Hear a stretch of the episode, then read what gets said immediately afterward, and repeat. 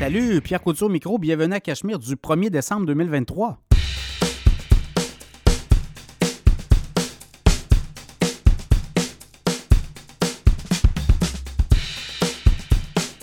Très heureux de vous accueillir pour ce nouvel épisode du podcast Cachemire, 1er décembre. Donc, on rentre euh, dans le, la ligne finale, le droit, avant la fin de l'année financière 2023.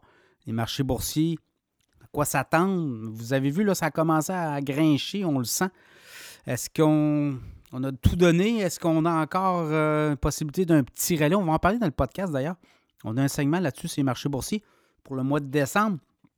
Euh, on commence à voir aussi là, des euh, grands gestionnaires de fonds prendre des profits.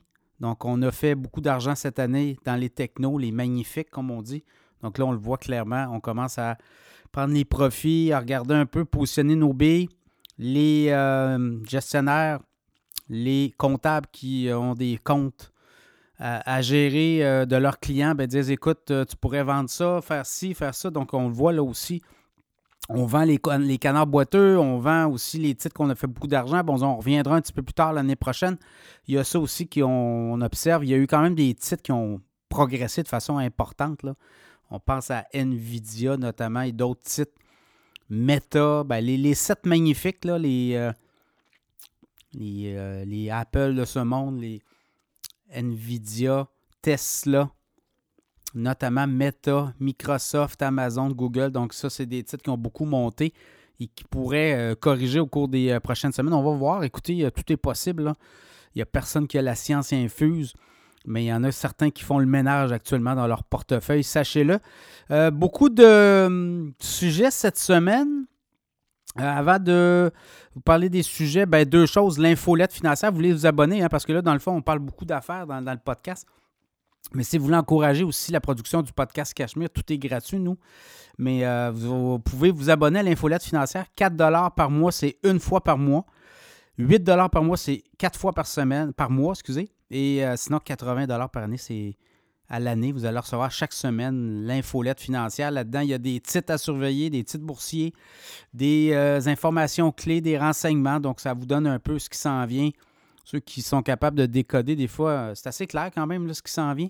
On le voit, là, il y a des gros titres qui corrigent, puis on va le voir pour 2024. Il y a des baisses de taux qui s'en viennent, donc ça pourrait donner un, deux, trois mois peut-être beaucoup plus volatile, mais après ça, ça pourrait repartir assez vite, les marchés boursiers avec les baisses de taux. Donc, euh, abonnez-vous, vous allez sur cashmereplus.com. C'est l'infolette financière Cashmere, puis vous vous abonnez et vous allez recevoir euh, notre infolette qui est très populaire d'ailleurs. Sinon, les euh, gens qui veulent embarquer dans le podcast, il y a plein de forfaits. hein. Il y a des forfaits annuels. Vous pouvez avoir des forfaits annuels dans le podcast Cachemire. On va vous pousser auprès de l'auditoire.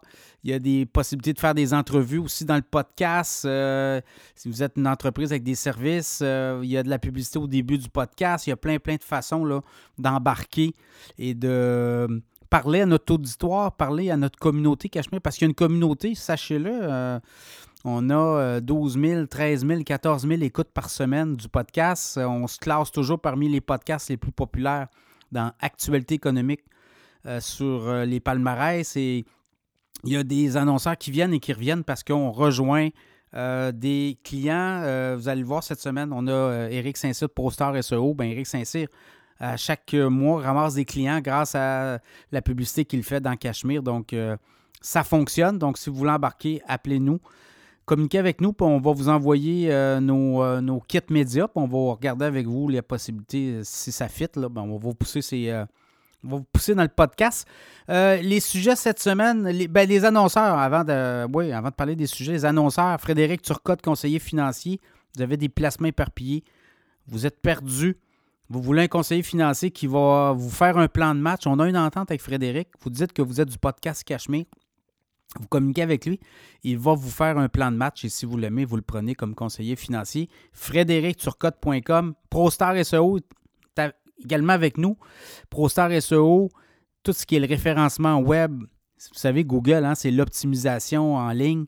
Et euh, si vous êtes mal positionné, ben, les gens qui vous cherchent, qui cherchent les produits et services dans lesquels vous êtes, ben, ils ne vous trouvent pas. Puis ils ne vous trouvent pas parce que vous n'apparaissez pas, non plus dans les premières références. Ben, ProStar SEO fait ça.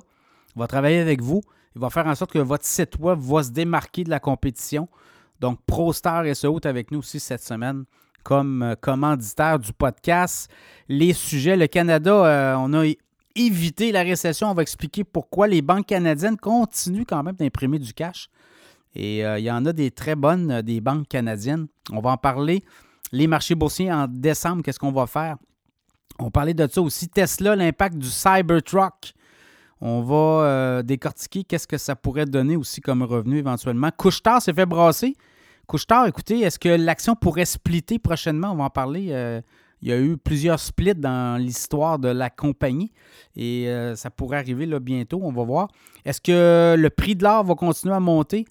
Également, la retraite. Les Canadiens sont mêlés. Hein. Les gens veulent partir à retraite, mais euh, ils ne savent pas combien ils ont d'argent, puis ils n'ont pas beaucoup d'argent.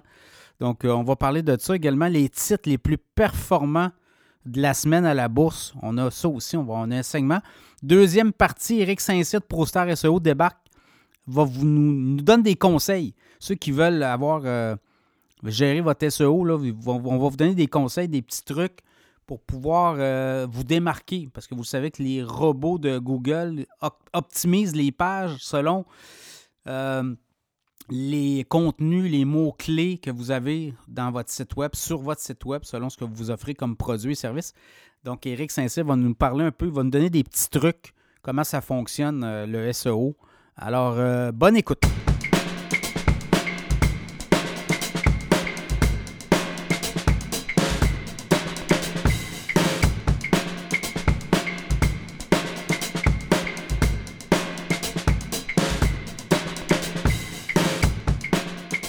Canada a évité la récession.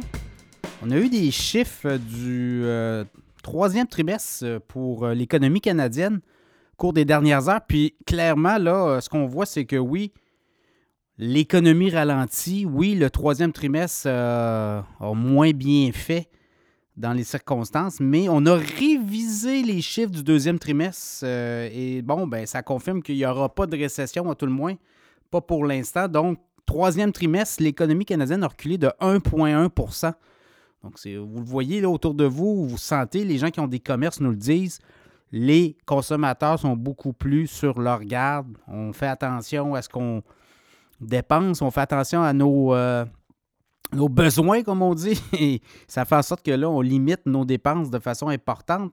Donc, l'activité économique du troisième trimestre qui se contracte. Et là, on a révisé un peu à la hausse les chiffres du PIB pour le deuxième trimestre, alors qu'il était négatif.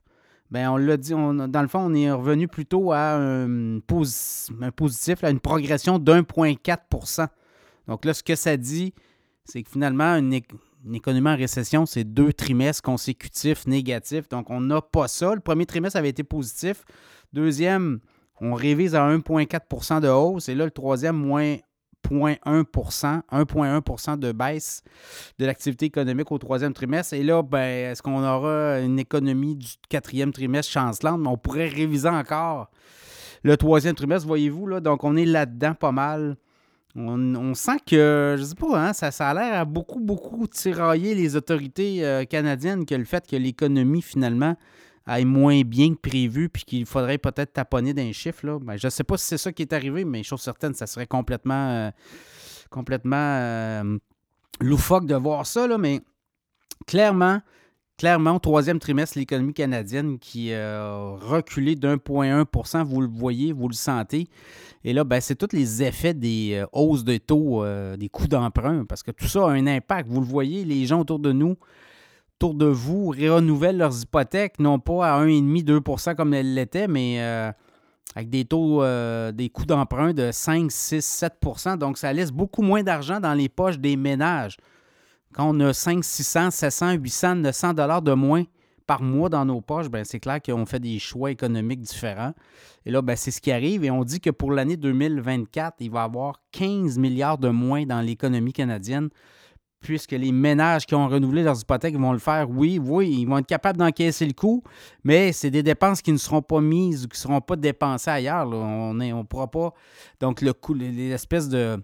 Le dollar euh, loisir et le dollar euh, qui reste ben, va être mis sur les hypothèques, puis après ça, ben, on va peut-être penser. Euh, à faire autre chose au sein de l'économie. Donc, paiement d'auto aussi qui ont augmenté, paiement de maison qui augmente, nourriture aussi, l'inflation. Donc, tout ça fait en sorte que le consommateur est de plus en plus pressé, squeezé. C'est pour ça que la Banque du Canada ben, va procéder plus tôt que tard à des baisses de taux.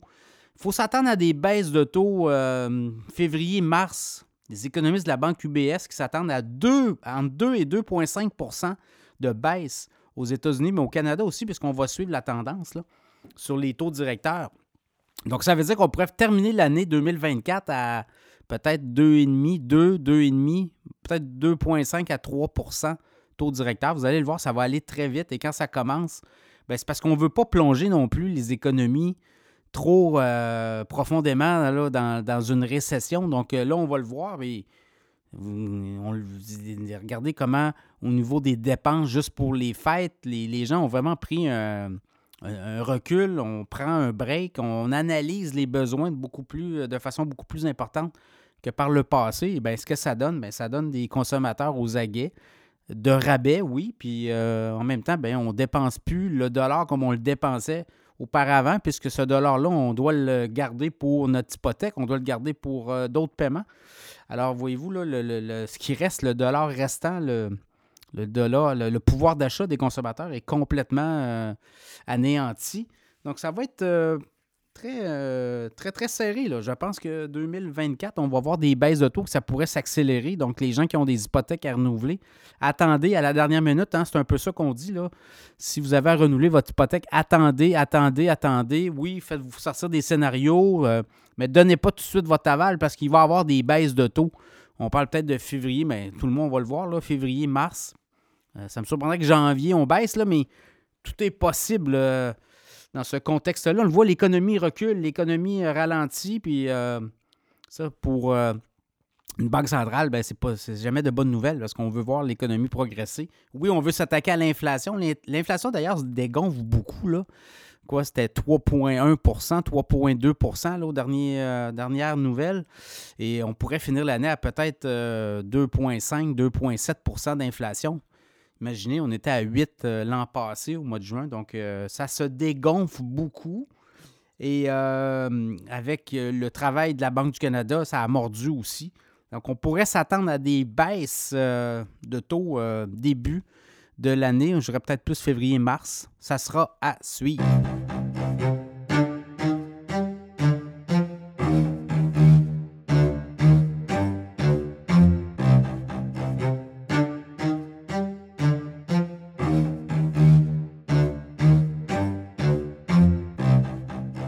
Que feront les marchés boursiers en décembre, dernier mois de l'année, la dernière euh, ligne droite?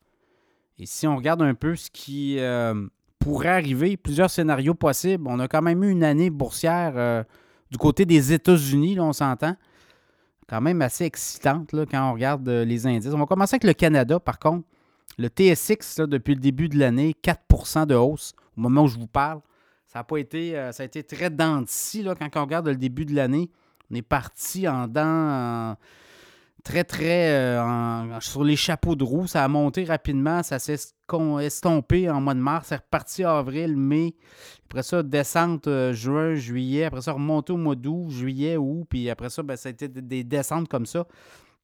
Et là, depuis la fin octobre, début novembre, quand même une belle poussée. Mais c'est très comme ça, là, c'est très aux trois mois, quatre mois. Donc, euh, dans le cas du Canada, c'est 4% Donc, c'est pas une grosse année au Canada. Est-ce qu'on pourrait avoir euh, une fin intéressante? On va voir. Le SP 500, ben, c'est quand même 19,4% euh, de hausse depuis le début de l'année. Quand même intéressant. Et là, depuis les dernières, je vous dirais, les trois dernières semaines, le mois de novembre, on a quoi? Une hausse d'à peu près 9, 8, 9% Le Nasdaq, 37% de hausse depuis le début de l'année. Et on n'a jamais regardé en arrière. Peut-être euh, fin. Euh, jusqu'à fin octobre, là, les, les, le mois d'août, septembre, octobre, c'était plus chancelant. Mais là, je vous dis, euh, depuis les dernières semaines, c'est on regarde en avant, on fonce. Le Dow Jones aussi, très belle année, 8,5% jusqu'à présent.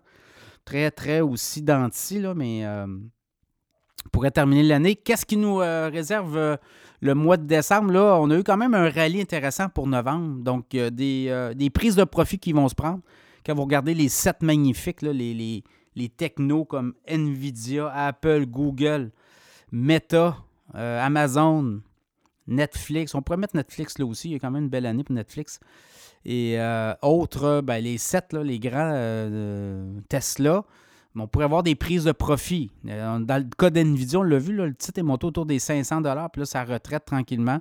Des titres qui ont monté de 240% dans l'année. à un moment donné, on veut prendre notre argent. Et il y aura peut-être une correction justement dans ces, ces titres-là pour ramener tout le monde à la réalité. Donc, je pense que c'est ça qu'on va voir peut-être dans les prochaines semaines. Euh, des titres corrigés de façon importante, des indices qui pourraient se faire brasser. Et euh, on va peut-être repartir l'année 2024 euh, au compteur à, un autre niveau, à un autre chapitre. Donc, c'est un peu ça. Puis, je regarde les analystes. Il y a, des analystes qui voient vraiment le S&P 500 terminé, euh, là, on est autour de 4500. Bon, on voit peut-être de 4200. Il y en a qui mettent 4700.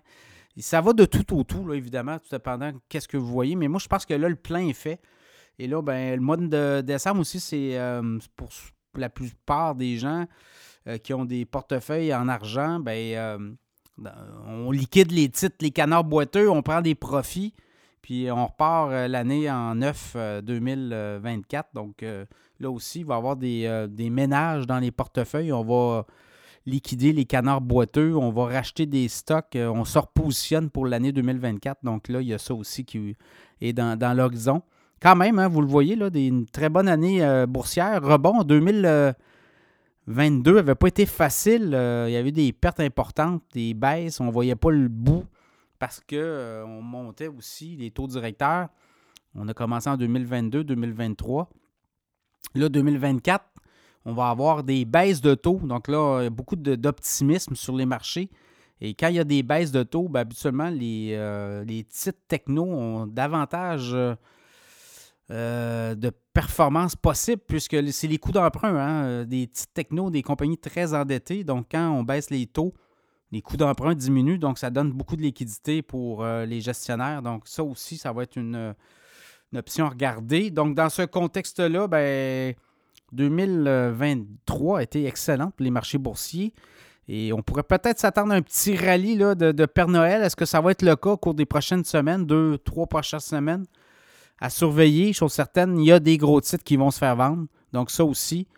Euh, personnellement, moi, j'ai vendu Nvidia. J'attends. On va voir. On se met ces lignes de côté. Et euh, d'autres choses. Il y a d'autres titres aussi qu'on surveille. Donc, euh, évidemment, ben, nos titres à dividendes nous donne tous les trois mois des liquidités, nous génère des liquidités intéressantes pour pouvoir justement augmenter notre cash sur les lignes de côté pour pouvoir passer à l'action début 2024 où à tout le monde, on va attendre que peut-être des petits ménages qui vont se faire dans certains portefeuilles. Donc à suivre, mais quand même, le mois de décembre n'a pas dit son dernier mot.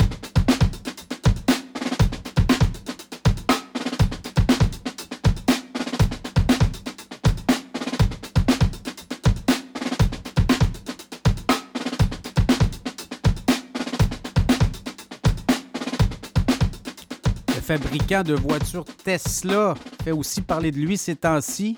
En fait, Tesla fait tout le temps parler euh, de lui comme fabricant, mais également comme euh, euh, le fait qu'un de ses importants dirigeants, Elon Musk, est aussi l'homme le plus riche de la planète.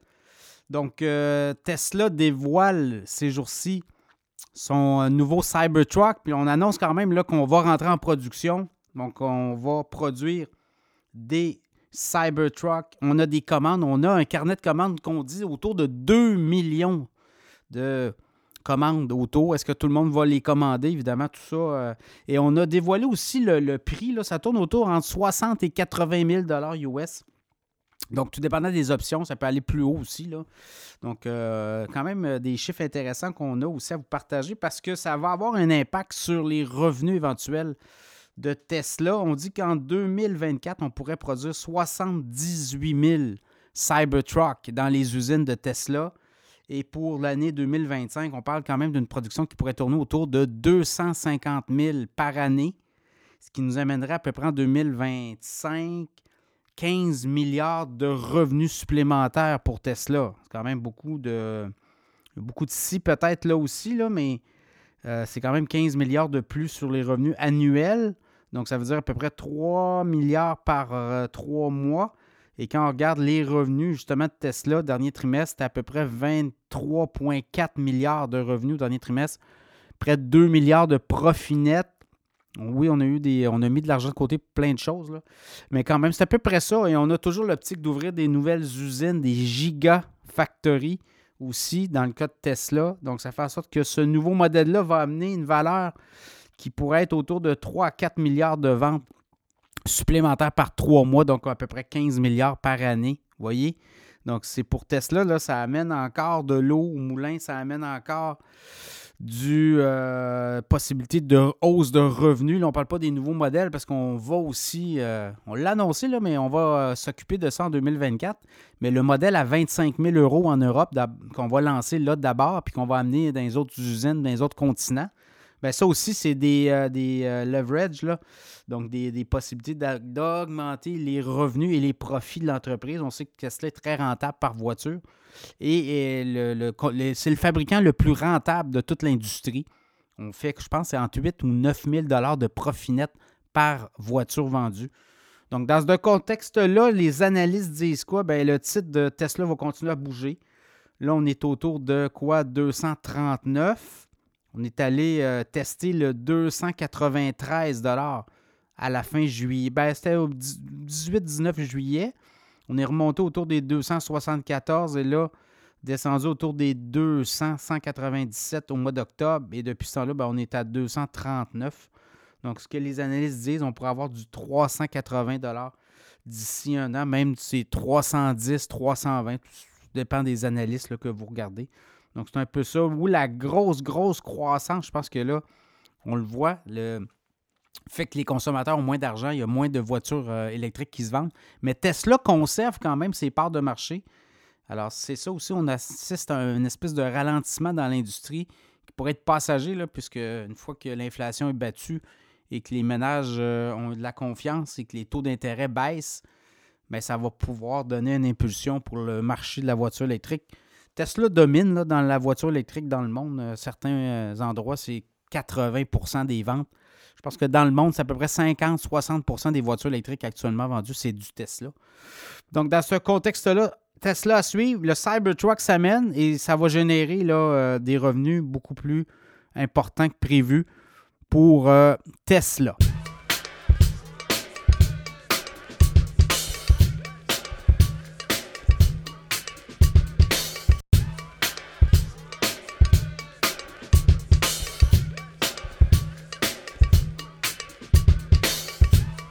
Alimentation Couchetard a aussi fait connaître ses résultats financiers cette semaine.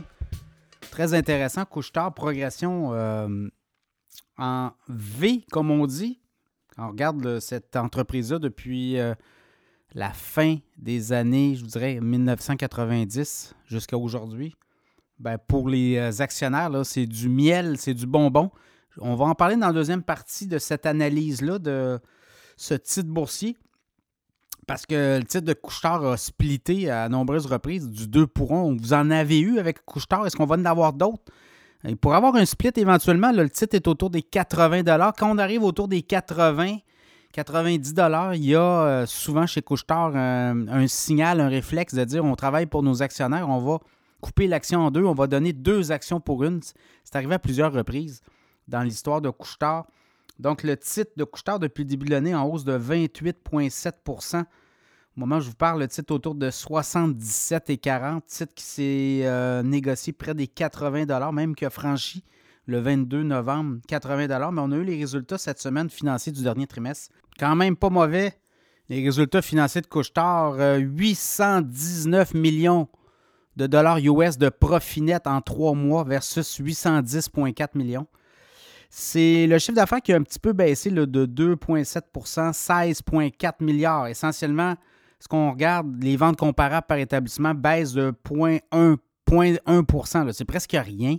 Mais quand même, les analystes n'ont pas beaucoup aimé. En tout cas, les investisseurs ont fait corriger le titre, mais là, le titre repart vers le haut. Donc, vous voyez, là, c'est passager. Vente de tabac en baisse, vente d'essence. Il y a plus de monde qui viennent des dépanneurs, mais les gens font le plein moins souvent. Évidemment, euh, l'inflation, les dépenses, les consommateurs regardent Et c'est sûr qu'avant de partir en voiture, puis faire un plein, puis d'aller faire 3-4 heures de voiture, euh, les gens regardent là, maintenant.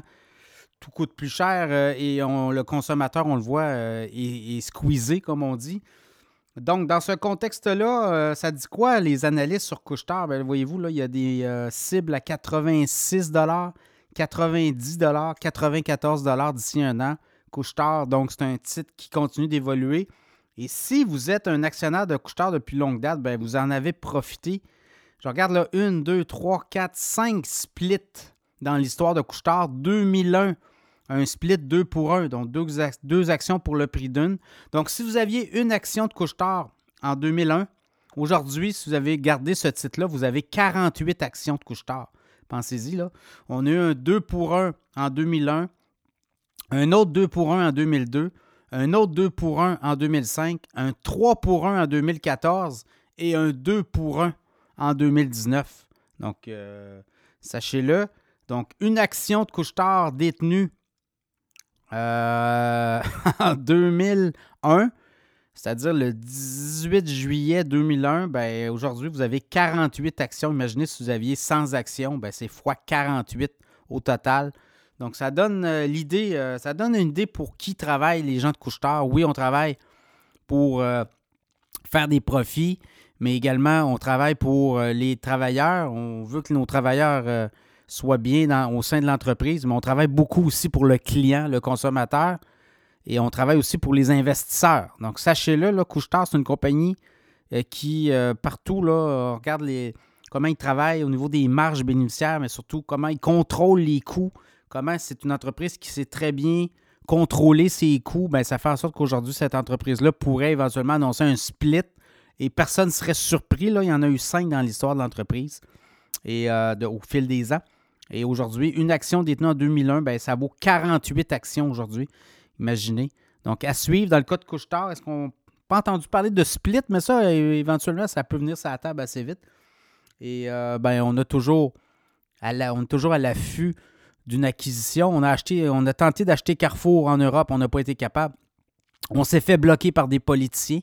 Et là, ben, on regarde, il y a d'autres options. Couchetard peut toujours sortir un lapin de son chapeau à tout moment.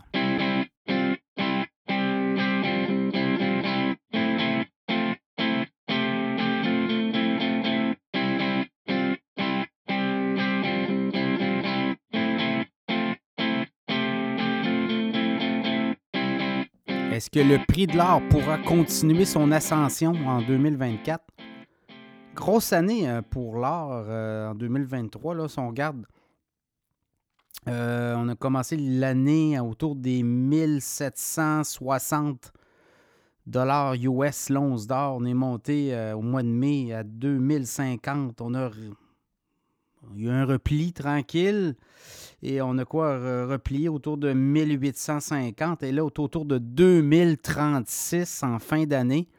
Est-ce que ce rallye là, des dernières euh, semaines est possible aussi? Est-ce qu'il est soutenable? Alors, on regarde un peu le prix de l'or. Voilà. Et là, ben, les euh, analystes, les euh, prévisionnistes cambistes sur le prix de l'or, eux s'attendent à beaucoup de volatilité. là, il y a eu aussi l'histoire Israël-Hamas. Et ça, ça a fait aussi des gens qui euh, s'attendaient au pire. Il y en a qui se sont réfugiés là. Euh, on voit quand même des, des, des là, parler peut-être d'un prix 2200, 2300 fin 2024, mais c'est jamais en ligne droite, vous le voyez. là, ce qu'on pourrait voir, c'est euh, des, des, prises de profit, puisque le prix de l'or a monté beaucoup au cours des dernières semaines. Donc, on pourrait voir d'ici la fin de l'année le l'or peut-être retraité et euh, des gens prendre leur profit et repartir l'année sous de nouvelles bases. Euh, chose certaine, les prix de l'or varient beaucoup, mais on le voit, il y a quand même une forte demande. Et bijoux aussi, donc producteurs d'or, quand on parle avec des producteurs d'or, ils nous disent, ben nous, on réussit à vendre quand même la plupart de nos de notre production. Oui, on se garde des réserves, là, mais quand même, on est, euh, on est capable de rouler et les prix sont très bons à 2000 l'once d'or. Ça fait longtemps qu'on n'a pas eu ça de façon soutenue. Des fois, on allait frapper le 2000 et après ça, ça, allait s'éteindre. Donc, euh, euh, les, analystes voient quand même le prix de l'once d'or de façon très volatile, mais on pourrait terminer l'année 2024 autour des 2200, 2300. Certains voient même le prix de l'or à 2500 dollars à la fin de 2024. D'autres disent non, ça va retraiter, ça pourrait terminer l'année 2024 autour des 1700, 1800.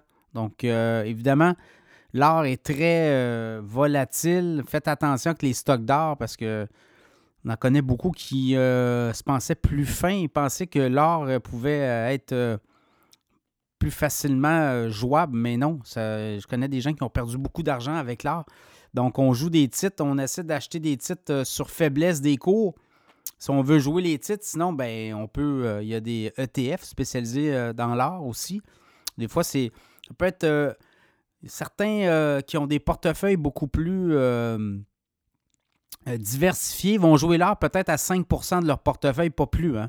Donc, l'art est une classe d'actifs qu'on garde peut-être de côté, puis qu'on va on va bonifier avec le temps avec euh, les baisses des cours. Euh, si on, on entre dans des cours à 1500, 1600, 1700, l'once d'or, euh, et là, on est capable de bonifier, soit si les cours montent, bien, on prend nos profits, on revient. Donc, voyez-vous, on va jouer comme ça. Mais évidemment, si vous achetez en haut et ça, ça diminue, bien, ça peut être long avant de revenir. Donc, très, beaucoup de prudence sur l'or. Euh, parlez-en des conseillers, des gens qui connaissent ça. Évidemment, il y en a qui vont euh, essayer de se protéger aussi, vont jouer l'art, mais avec un fond à découvert. Donc, euh, vous êtes capable peut-être mieux de contrôler les excès de volatilité aussi dans ce cas-là. Donc, est-ce que l'or a tout donné cette année? Il y en a qui croient que oui. D'autres croient que l'an prochain, ça pourra repartir de plus belle. Dépendant aussi de la géopolitique. Hein. habituellement, on achète de l'or quand le dollar américain est va faiblir ou dans d'autres cas va euh, devenir beaucoup plus important. Donc, vous voyez, il y a, des euh, stratégies d'acquisition au niveau de l'or. certains ne veulent pas toucher à ça. D'autres disent, ben, écoutez, il faut avoir au moins 5 à 17% dans son portefeuille d'or. Donc, tout dépendant. Il y a des producteurs d'or au Canada, on est quand même bien choyés. Là. Il y a des Barrick Gold étant un titre à surveiller. il y a d'autres titres aussi. On en avait déjà parlé dans le podcast. Donc, euh, le prix de l'or 2024 euh, pourrait euh, osciller beaucoup entre le chaud et le froid, tout dépendant aussi de la géopolitique. Si ça se met à brasser davantage en, Moyen-Orient et Ukraine, Russie-Ukraine, le conflit s'étire encore là, tout est possible. La géopolitique fait partie. On n'est pas, pas capable toujours de venir voir les boules de cristal. Mais toujours est-il que pour l'or, ben, c'est toute une année, là. Vous l'avez vu, là, en 2000, euh, on a franchi facilement les 2000 dollars. Est-ce que c'est soutenable? Ça sera à suivre.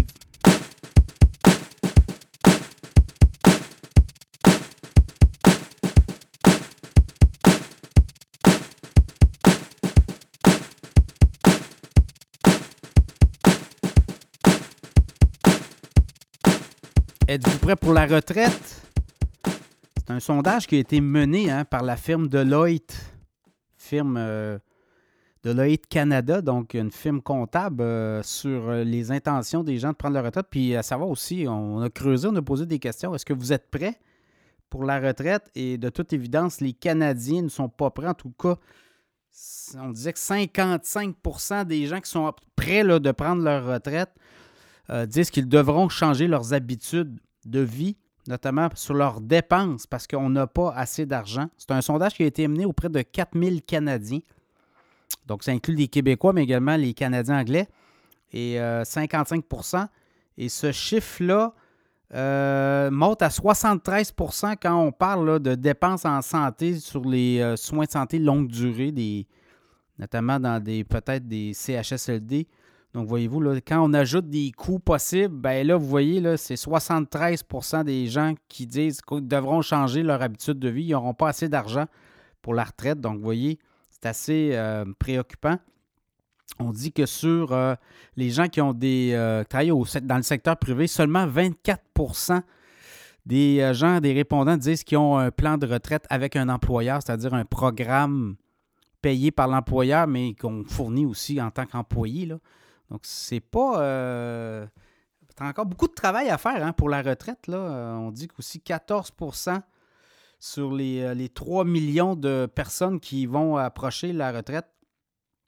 Ben, là-dessus, 14% disent que ils auront besoin un jour ou l'autre du support du gouvernement. Donc, vous voyez, là, ça monte même à 31% pour ceux qui sont prêts de prendre leur retraite. Donc, c'est entre 14 et 31% Donc, voyez-vous, là, c'est pas. Euh, on disait qu'au Québec, c'est quoi? C'est à peu près 50, même si je disais que sur des fonds, des, plans, de, des, régimes de retraite à prestations déterminées béton, c'est à peu près le quart de la population qui a accès à ça. C'est à peu près ça aussi dans le privé, là, vous voyez.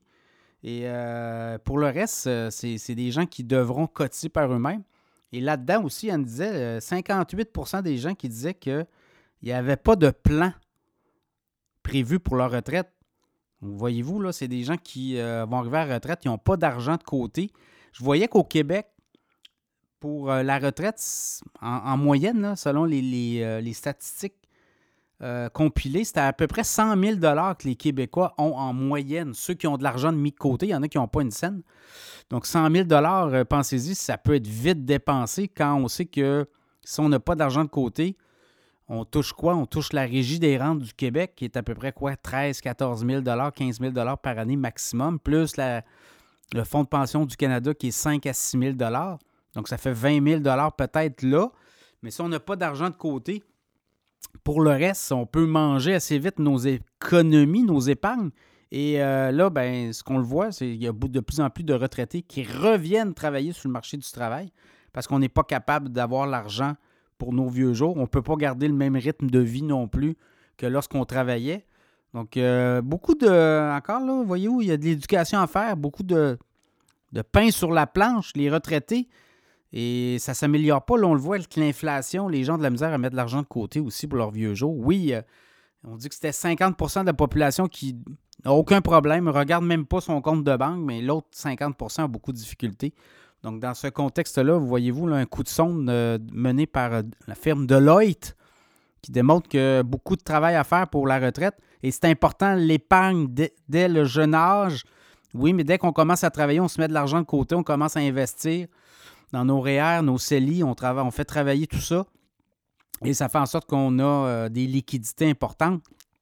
Tout dépendant que, comme rythme de vie que vous avez, là, certains vont être à l'aise à avoir 500 000 pour euh, la retraite. Il y en a d'autres, c'est 1 million. Il y en a d'autres qui vont dire ben moi, si en bas d'un million, j'ai rien, si j'ai 1 million puis qui me, génère 7% par année, ben, je vais avoir au moins 70 000 juste en intérêt de mon million qui va être capable de me générer des revenus intéressants pour ma retraite. Donc, euh, dépendant aussi, il y a des gens qui euh, sont hypothéqués pourront pas rien faire pour leur retraite en raison d'une blessure ou en raison d'un corps très mal en point. Là. Il y a ça aussi dans l'équation. Donc, à suivre, mais Deloitte qui nous dit qu'il y a des gens qui espéraient prendre leur retraite de façon d'être riches. Souvent, les gens n'ont même pas fait l'équation. On arrive à 60 ans et se rendent compte que finalement, ils auront presque quoi, ils auront 15 euh, à 20 000 par année pour leur retraite. Ça, c'est euh, une autre réalité.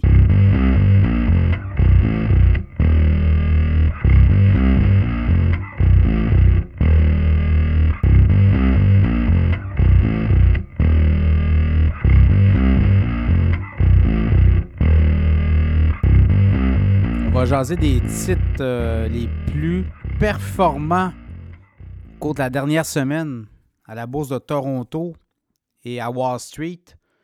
Donc au Canada, les titres les plus performants en termes de rendement, là.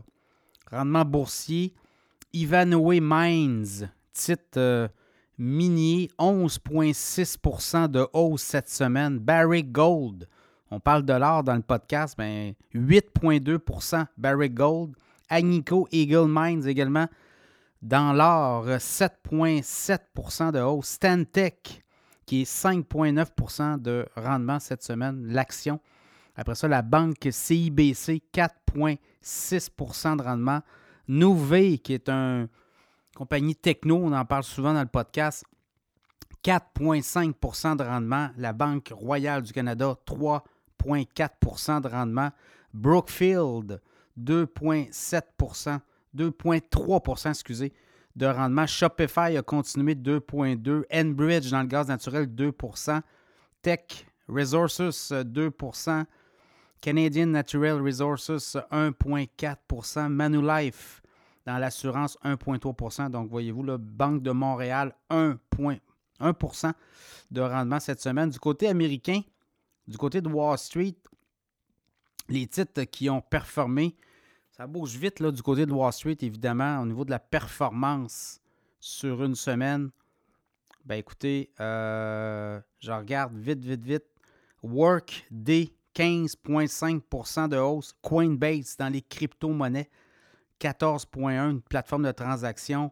Ensuite de ça, Salesforce, 12,5% GM, 12,4% Palo Alto Networks, 12,1% Snowflake, crois que c'est dans les centres de données, 11% de rendement. Charles Schwab, 9,6% Boeing, 5,4% Bank of America, 2,7% et euh, Verizon, 2,7% également. Donc Tesla, 2,4% Uber, 1,9% Qualcomm, 1,2% Mastercard, pas tout à fait 1% Donc, c'est un peu les titres qui ont beaucoup bougé. Évidemment, des fois, il y a des titres, faire attention, là, des titres qui étaient à 15 cents qui passent à 1 dollar. Pas nécessairement euh, significatif. Là, je vous ai quand même de parler de, de, titres de poids lourd. Donc, voilà, quand même des, euh, bonnes données, euh, des, des, bonnes entreprises. Là, on le voit, les financières reviennent. Est-ce que les financières reviennent à la vie? Ça sera à suivre.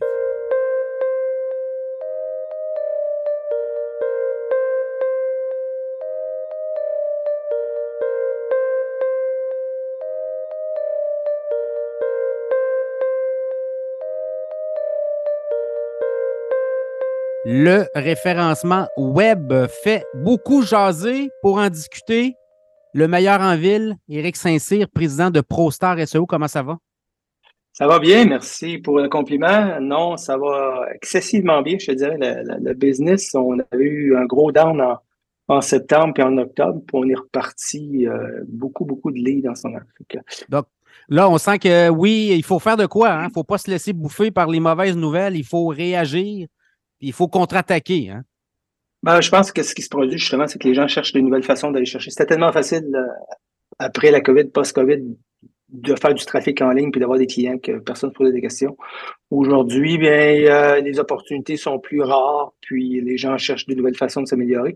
D'ailleurs, euh, aujourd'hui, je vais donner à tout le monde des, vrais trucs de SEO, des façons concrètes d'améliorer leur euh, SEO ou leur refinancement sur leur sa page web sans dépenser une fortune ou sans même acheter de, de logiciel ou quoi que ce soit.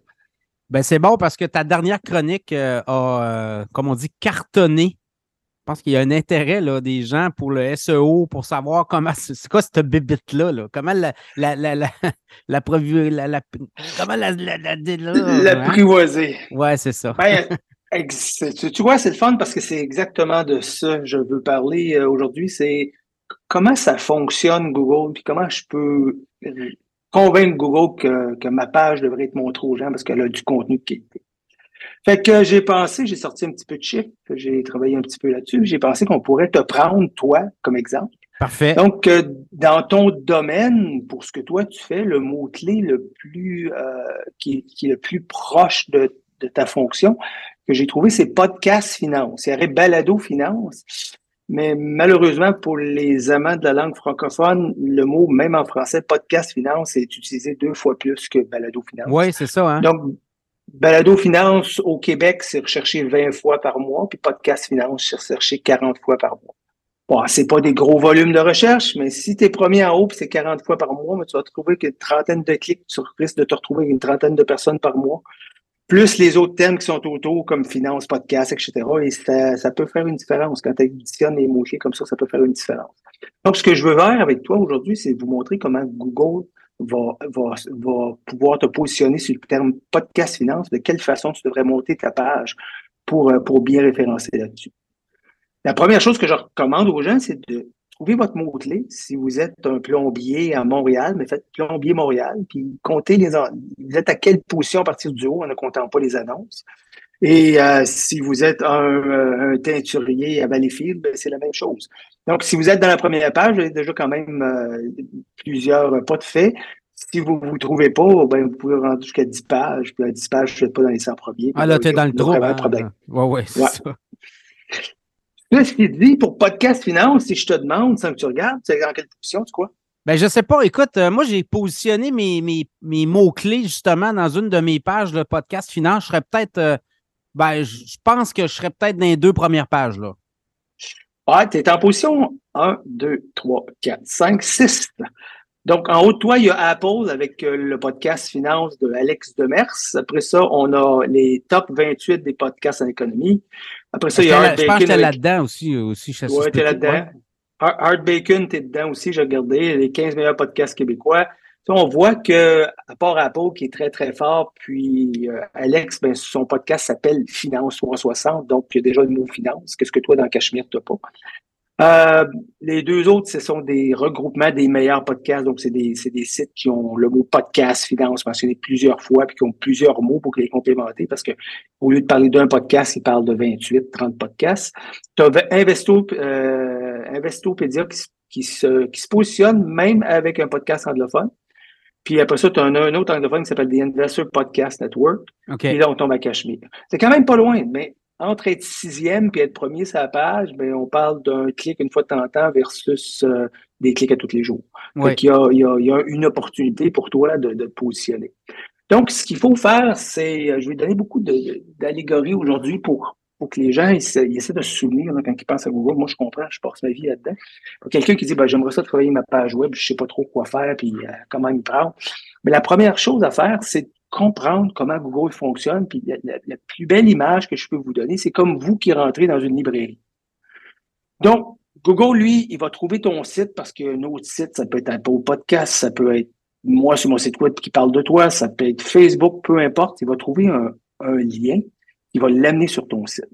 Donc, ce lien-là, c'est le URL qu'il découvre, ou quand tu t'es enregistré puis tu as fait ton site, tu as ouvert un Google Search Console ou euh, et ça, le Google Search Console va dire à Google, regarde, j'existe, viens visiter mon site. Donc, Google va te découvrir d'une façon ou d'une autre. Le premier point que Google va lire, c'est ce qui est écrit dans ton URL. Donc, toi, dans ton URL, c'est écrit euh, https slash slash cachemire plus slash podcast cachemire. Donc, on a le terme podcast, on n'a pas le terme finance, cependant. Ça serait préférable d'avoir avec dans, à l'intérieur du URL. Ça, c'est comme toi qui rentres dans ta librairie. Okay. Tu veux trouver un, un, livre de podcast finance, un, un, livre de finance. Donc, la première chose que tu vas faire, c'est que tu vas te rendre dans l'index de la librairie pour savoir les livres, ils sont où. Et là, tu vas ouvrir, tu vas dire, ah, okay, les livres de podcast, ils sont sur la, la, la tablette D9. Tu vas te déplacer jusqu'à D9 de la même façon que Google, lui, va lire ton URL, il va lire podcast Cachemire. Donc, c'est un podcast. Ça devrait être un podcast sur un sujet X. Cachemire, ça lui a absolument rien lui dire parce que c'est pas vraiment un terme défini nulle part. Puis à moins que tu sois très très connu que tu sois devenu une entité en tant que telle comme euh, Ricardo, c'est une entité, euh, dont on a déjà parlé. Google les reconnaît comme une, entreprise. Mais tant que tu n'es pas reconnu comme une entreprise, ça donne pas beaucoup de valeur. Mais il y a le mot podcast qui est positif. Toi, tu te présentes en avant de la tablette. En avant de toi, il y a 10 livres qui te font dos. Tu vois l'endos du livre. Sur ces 10 livres-là, il y en a un qui c'est marqué les top 18 podcasts en économie, l'autre c'est marqué euh, les finances 360, puis l'autre c'est podcast balado économique finance cachemire. Et c'est ce qui fait que tu vas décider de sortir un livre de la tablette ou pas. Ça, c'est ce qu'on voit en bleu. Google nous donne par page, il nous donne 10 résultats. On appelle ça le, la balise de titre. En anglais, c'est le title tag. Et c'est l'endroit où on fait notre sale pitch. C'est là qu'on dit, hey, regarde, j'existe. Euh, Sors-moi donc de, de, la tablette. Si tu utilises, donc, premier point ça à souvenir, si tu utilises des symboles, comme toi, tu as un signe de dollar très positif, ou tu utilises des parenthèses ou bien des chiffres ou un mélange, tu vas augmenter ton nombre de clics parce que tous les tests prouvent que quand tu descends, tu regardes très rapidement, ce sont les caractères qui ne sont pas des lettres qui vont attirer ton œil parce que ça sort de l'ordinaire. C'est comme si ton œil ne comprend pas vraiment c'est quoi le mot, tu te donnes la peine de le lire. Donc, à ce moment-là, la première chose à faire, c'est d'avoir un title tag, une balise de titre, qui qui, qui, qui, euh, qui, attrape les gens. Si vous mettez euh, Square Number One, là, ça a mis euh, podcast balado, finance, cachemire, puis tu mettrais hashtag number one, on vous l'a dit que tu es numéro, mais le hashtag numéro un, ça, ça, ça attrape l'œil beaucoup. Donc, dans, dans mon cas, là, là, là j'ai quand même, c'est long, là, hein? j'ai podcast, balado, économique, finance, cachemire, c'est cinq mots qui ne suivent pas vraiment bien. Donc, Voter meilleur pas... podcast économique du Québec, ça me donnerait plus le goût de le lire. Okay. C'est très important dans cette place-là qu'on ne pense pas rien qu'à la machine, mais qu'on pense à vendre. Fait que je mettrais podcast, ton finance, cachemire, numéro un. Ça serait pas pire, ça? Oui, oui. Ça, ça serait mieux que le mot économique puis finance, c'est pas la même chose du tout, du tout. Tu peux garder rien que finance. Et euh, toi, quand tu es en avant de, de, de, tous les livres, ben, tu vas en sortir un, deux ou trois. Comme l'internaute va aller cliquer un, deux ou trois. Donc, ton mot-clé puis ton message de vente, tu le retrouves dans l'URL pour le mot-clé. Tu dois retrouver ton mot-clé dans le balise de titre, auquel on va ajouter aussi une spin de vente. Donc, euh, de best, le meilleur, euh, numéro un, euh, entre parenthèses, un peu d'humour, peu importe ce qui va donner aux, gens le goût, de, le goût de cliquer sur ta page. Google a décidé de prendre Cachemire Plus, donc il sort le livre, il vire de bord pour lire le titre du livre. Le titre est très similaire, avec un livre, c'est quasiment toujours la même chose, le devant du livre et le côté du livre. En SEO, ça peut être différent mais le titre sur la page, c'est ce qu'on appelle le H1. Donc, tu te présentes à la librairie, tu regardes dans l'index, tu te rends jusqu'à la tablette, tu regardes les livres qui sont sur la tablette, tu sors le livre de la tablette, et lorsque tu lis le titre du livre, ça doit parler de podcast finance, parce que c'est mon mot-clé important. Le titre de ton livre à toi, ce qu'on appelle le H1, c'est podcast balado économique Cachemire. C'est le même qu'on avait sur le côté, le mot finance devrait être au côté de podcast. Euh, il y a un peu de travail, comme je te disais tantôt, pour le rendre un peu plus attirant pour les humains. Mais ceci dit, c'est pas mauvais du tout. Ça, c'est l'ABC du SEO. Si tu fais ça, le mot le mot-clé à trois places, puis que tu à avoir un titre qui va donner aux gens le goût de cliquer, tu as déjà la moitié de la bataille de fait. Puis je te dirais que la majorité des sites n'ont même pas ça. Euh, quand je vous parle du H1, il y a beaucoup de sites, là, quand on tire le livre de la tablette, puis on regarde le livre, il n'y a pas de H1. Il n'y a pas de titre. C'est pareil comme si tu regardais un livre blanc. tu vas probablement le reprendre et le remettre sur la tablette, puis tu vas changer de livre. Donc, un H1, c'est le titre d'un livre, c'est le titre de votre page. Très important de savoir si on a un H1. Si vous ne savez pas comment regarder ça dans le code, c'est bien correct. Il y a des, plein, plein d'outils qui, euh, qui existent pour ça. Euh, moi, je me sers de Detailed, D-E-T-A-I-L-E-D, e qui est gratuit, qui est une extension qu'on met sur Chrome Lorsque j'arrive sur une page, je clique sur Detail, puis il me donne toutes ces informations-là. Quel est mon title tag, quel est le titre de mon livre? La game est à moitié gagnée quand tu es arrivé là. Ce qu'il faut faire après ça, c'est de plaire à Google. Puis Google nous dit euh, que je vais classer ta page selon la qualité de la page. Qu'est-ce que Google ne nous dit pas, c'est quelle est la définition du terme qualité pour un ordinateur? On sait que c'est pas la grammaire, ça aurait pu, hein, la page est mieux écrite, donc elle devrait se mieux se classer, mais on a essayé de faire plein d'erreurs, puis ça peut classer très, très bien. C'est pas non plus la qualité de la, prose. Euh, du Shakespeare ou du Molière, ce ne sont pas des textes qui aideraient à, sortir. Donc, ça prend des termes qui sont similaires aux gens pour lesquels les gens vont, euh, vont te chercher. Mais avant tout, et ça, c'est un point très important qui est ignoré par plusieurs, un des facteurs dans nos tests qui, qui peut-être le facteur unitaire le plus important en ce moment à SEO, c'est ce qu'on appelle la qualité de la page qui est donnée par un terme, là, le terme utilisé la plupart du temps, c'est entité, mais disons des termes contextuels. Qu'est-ce qu'un terme contextuel? Ben, c'est une personne, une chose ou un endroit, donc des termes qui sont faciles à traduire pour Google. Guy Lafleur, euh, rue Pire à Montréal, puis euh, tarte aux pommes, ben c'est, des choses, peu importe la langue, qui nous donne à l'image la même image d'une façon universelle. D'où la raison pourquoi Google n'utilise pas les verbes, les adverbes, les compléments, parce que il y a souvent, bon, les temps de verbes vont varier d'une langue à l'autre, puis en plus, il y a des connotations. Si on prend le terme écœurant, il y a qu'au Québec, il y a probablement 63 euh, différents, différentes euh, dépendamment de quelle façon qu'on l'utilise. Donc, Google ne se sert que des entités, c'est-à-dire des, se sert surtout des entités, c'est-à-dire des personnes, des choses et des endroits pour être en mesure de définir la qualité de la page. Donc, si j'écris une page sur podcast finance, ben, je dois me retrouver avec des termes qui décrivent c'est quoi un podcast finance. Je pense que je t'ai déjà donné l'exemple. Si je parle de recettes de tarte aux pommes, ça me prend fourneau, ça me prend pommes, ça me prend sucre, ça me prend farine, ça me prend temps, parce que je peux pas décrire une recette de tarte aux pommes sans utiliser ces termes-là. Et c'est comme ça que Google va être capable de me, va être en mesure de mesurer la, la qualité de ta page. C'est en comptant le nombre de termes différents qui aident à définir d'une façon scientifique, dans le fond, mot principal. Donc, un aparté ici, c'est très important de ne pas se servir de termes qui n'ont vraiment pas rapport. T'écris pas un texte. J'allais écouter le podcast finance, mais j'étais dans ma voiture puis je suis arrêté de me prendre un café chez Dunkin' Donuts. parce que la voiture, le café, Dunkin' Donuts, ce sont des entités qui vont mêler, qui vont réduire la qualité de la page parce que ça n'aide pas à bien définir c'est quoi un podcast finance. Lorsque vous êtes arrivé là, c'est bien beau ce que Saint-Cyr dit, euh, on comprend, mais comment je vais les trouver, les termes qui aident à définir c'est quoi? il y a plein d'outils que vous pouvez acheter à des centaines de dollars par mois. Et il y a un outil qui est sur le marché depuis peu, que tout le monde connaît, qui peut très bien servir à faire ça, qui est gratuit, c'est ChatGPT. Donc, on va sur ChatGPT, je l'ai fait juste avant de, de te parler, Pierre, j'ai écrit établir une liste des 25 entités sémantiques. Il faut se souvenir de ce terme-là. De toute façon, les gens peuvent, ils peuvent réécouter ton podcast. Établir une liste des 25 entités sémantiques. Tu peux demander les 35, les 12, ça, tu mets le chiffre que tu veux, mais les 25 entités sémantiques, donc les mots euh, qui aident, qui sont les plus importants en français pour le, mot, le mot-clé podcast finance. Puis la réponse que je reçois, c'est épargne, investissement, économie, marché financier, action, bourse, analyse euh, financière, fiscalité, banque, gestion du patrimoine, et je peux continuer, j'en ai 25.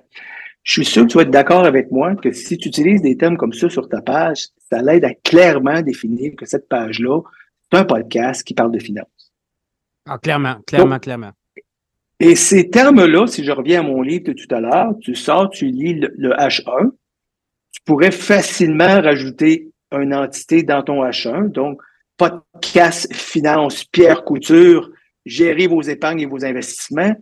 Ben, on, irait renforcer notre titre en ajoutant deux termes qui sont très proches de, de la notion de podcast finance. On les sort sur ChatGPT et on essaie de saupoudrer ces termes-là le plus possible dans le H1, mais aussi dans les H2. Donc, sur une page ou dans un livre, tu n'as rien qu'un titre. Si le livre a un titre, tu vas ouvrir le livre, tu vas lire les chapitres du titre. Ça parle de quoi ce livre-là au juste? Puis là, tes chapitres, c'est des H2. Ce podcast parle d'épargne. En apprenant davantage sur les investissements, euh, l'économie au Québec, comment ça se passe? Et tu aurais plein de termes qui sont les termes dont je te parlais tantôt, qui vont aider à faire de ta page une page gagnante. Si tu prends cette recette-là, puis je la répète, la recette, vous déterminez un mot-clé, vous le mettez dans votre URL, vous le mettez dans la balise de titre, qui est le titre en bleu sur Google, et vous le mettez dans le titre de votre page, qui est le H1, qu'on peut voir avec un software qui s'appelle Detailed. Et à ça, on fait sortir les entités, les termes contextuels qui aident à définir la profondeur de la page, et on les met dans mon texte on les met surtout dans les H2, en particulier pour ceux qui sortent les premiers, les 10 premiers dans ton call, épargne, investissement, économie, marché financier, action, bourse, analyse financière, fiscalité, banque, puis gestion de patrimoine. Tu vois que c'est des thèmes qui sont excessivement importants pour définir un podcast de finance. Vous faites ça au Québec en français. Je vous garantis pas que vous allez être sur la première page, mais les probabilités sont très, très fortes. À moins que vous ayez un site qui est très, très nouveau ou qui n'a jamais vraiment eu de trafic dessus. Mais toi, exemple, tu pourrais, on ferait ça, puis tu pourrais passer de la position 6 à la position 3 en, moins de deux semaines, je ne serais pas surpris. Assez facilement. Mais tu vois, là, hein, c'est pas une recette, mais il y a des ingrédients à bien mettre, à bien euh, structurer. Là. Ah, ben, c'est un ordinateur. Hein? tu parles de structure. C'est pas un art. Les gens qui vont dire le SEO, c'est un art. C'est pas un art du tout, du tout. C'est une formule mathématique qu'il faut essayer de découvrir. Donc, nous, avec nos tests, on fait des centaines de tests, on est un groupe euh, qui, qui nous permet de dire ben l'algorithme il fonctionne de cette façon-ci. Puis récemment, mais il a laissé tomber un peu ce côté-là, puis il a amélioré ce côté-ci. Donc récemment, l'algorithme a mis plus d'importance sur la notoriété des gens qui écrivent sur le site. Donc, si toi, Pierre Couture, tu es connu comme un chroniqueur financier, eh bien, à chaque fois que tu écris un blog, une lettre financière ou quoi que ce soit, c'est très important que tu la signes. Parce que Google va commencer à être identifié comme une entité, une personne. Il est associé avec l'économie, la finance euh, et la communication, le podcast, l'aide financière ou quoi que ce soit. Et à chaque fois que tu vas signer quelque chose sur un autre blog, sur le papier de quelqu'un, ta signature va aider à mieux positionner ton site. Parce que Google va se dire, ben, ça vient de Pierre Couture, mais à ce moment-là, ça a une certaine notoriété.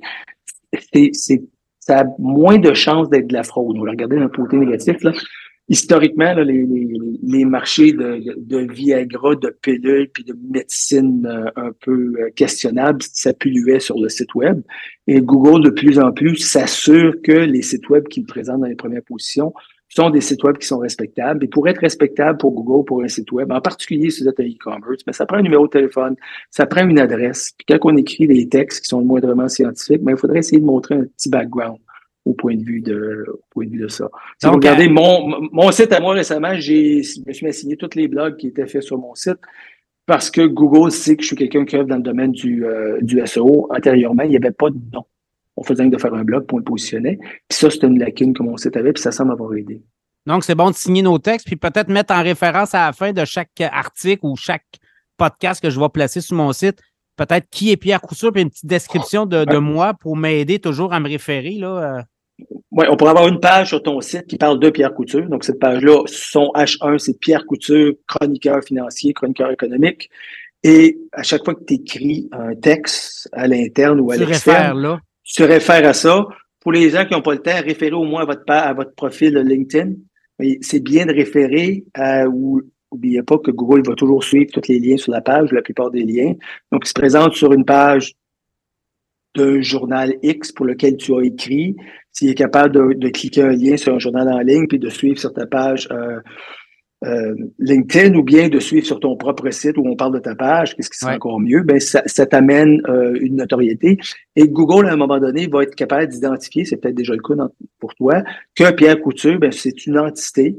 Puis quand tu es devenu une entité, ben, ça te permet de d'augmenter plus facilement la notoriété de ce que tu écris. Puis lui, il va amener de la référence. Hein? Bon, euh, euh, Pierre Couture a parlé de telle telle affaire. Si tu fais une recherche, ben, il va t'amener euh, rapidement un lien à faire.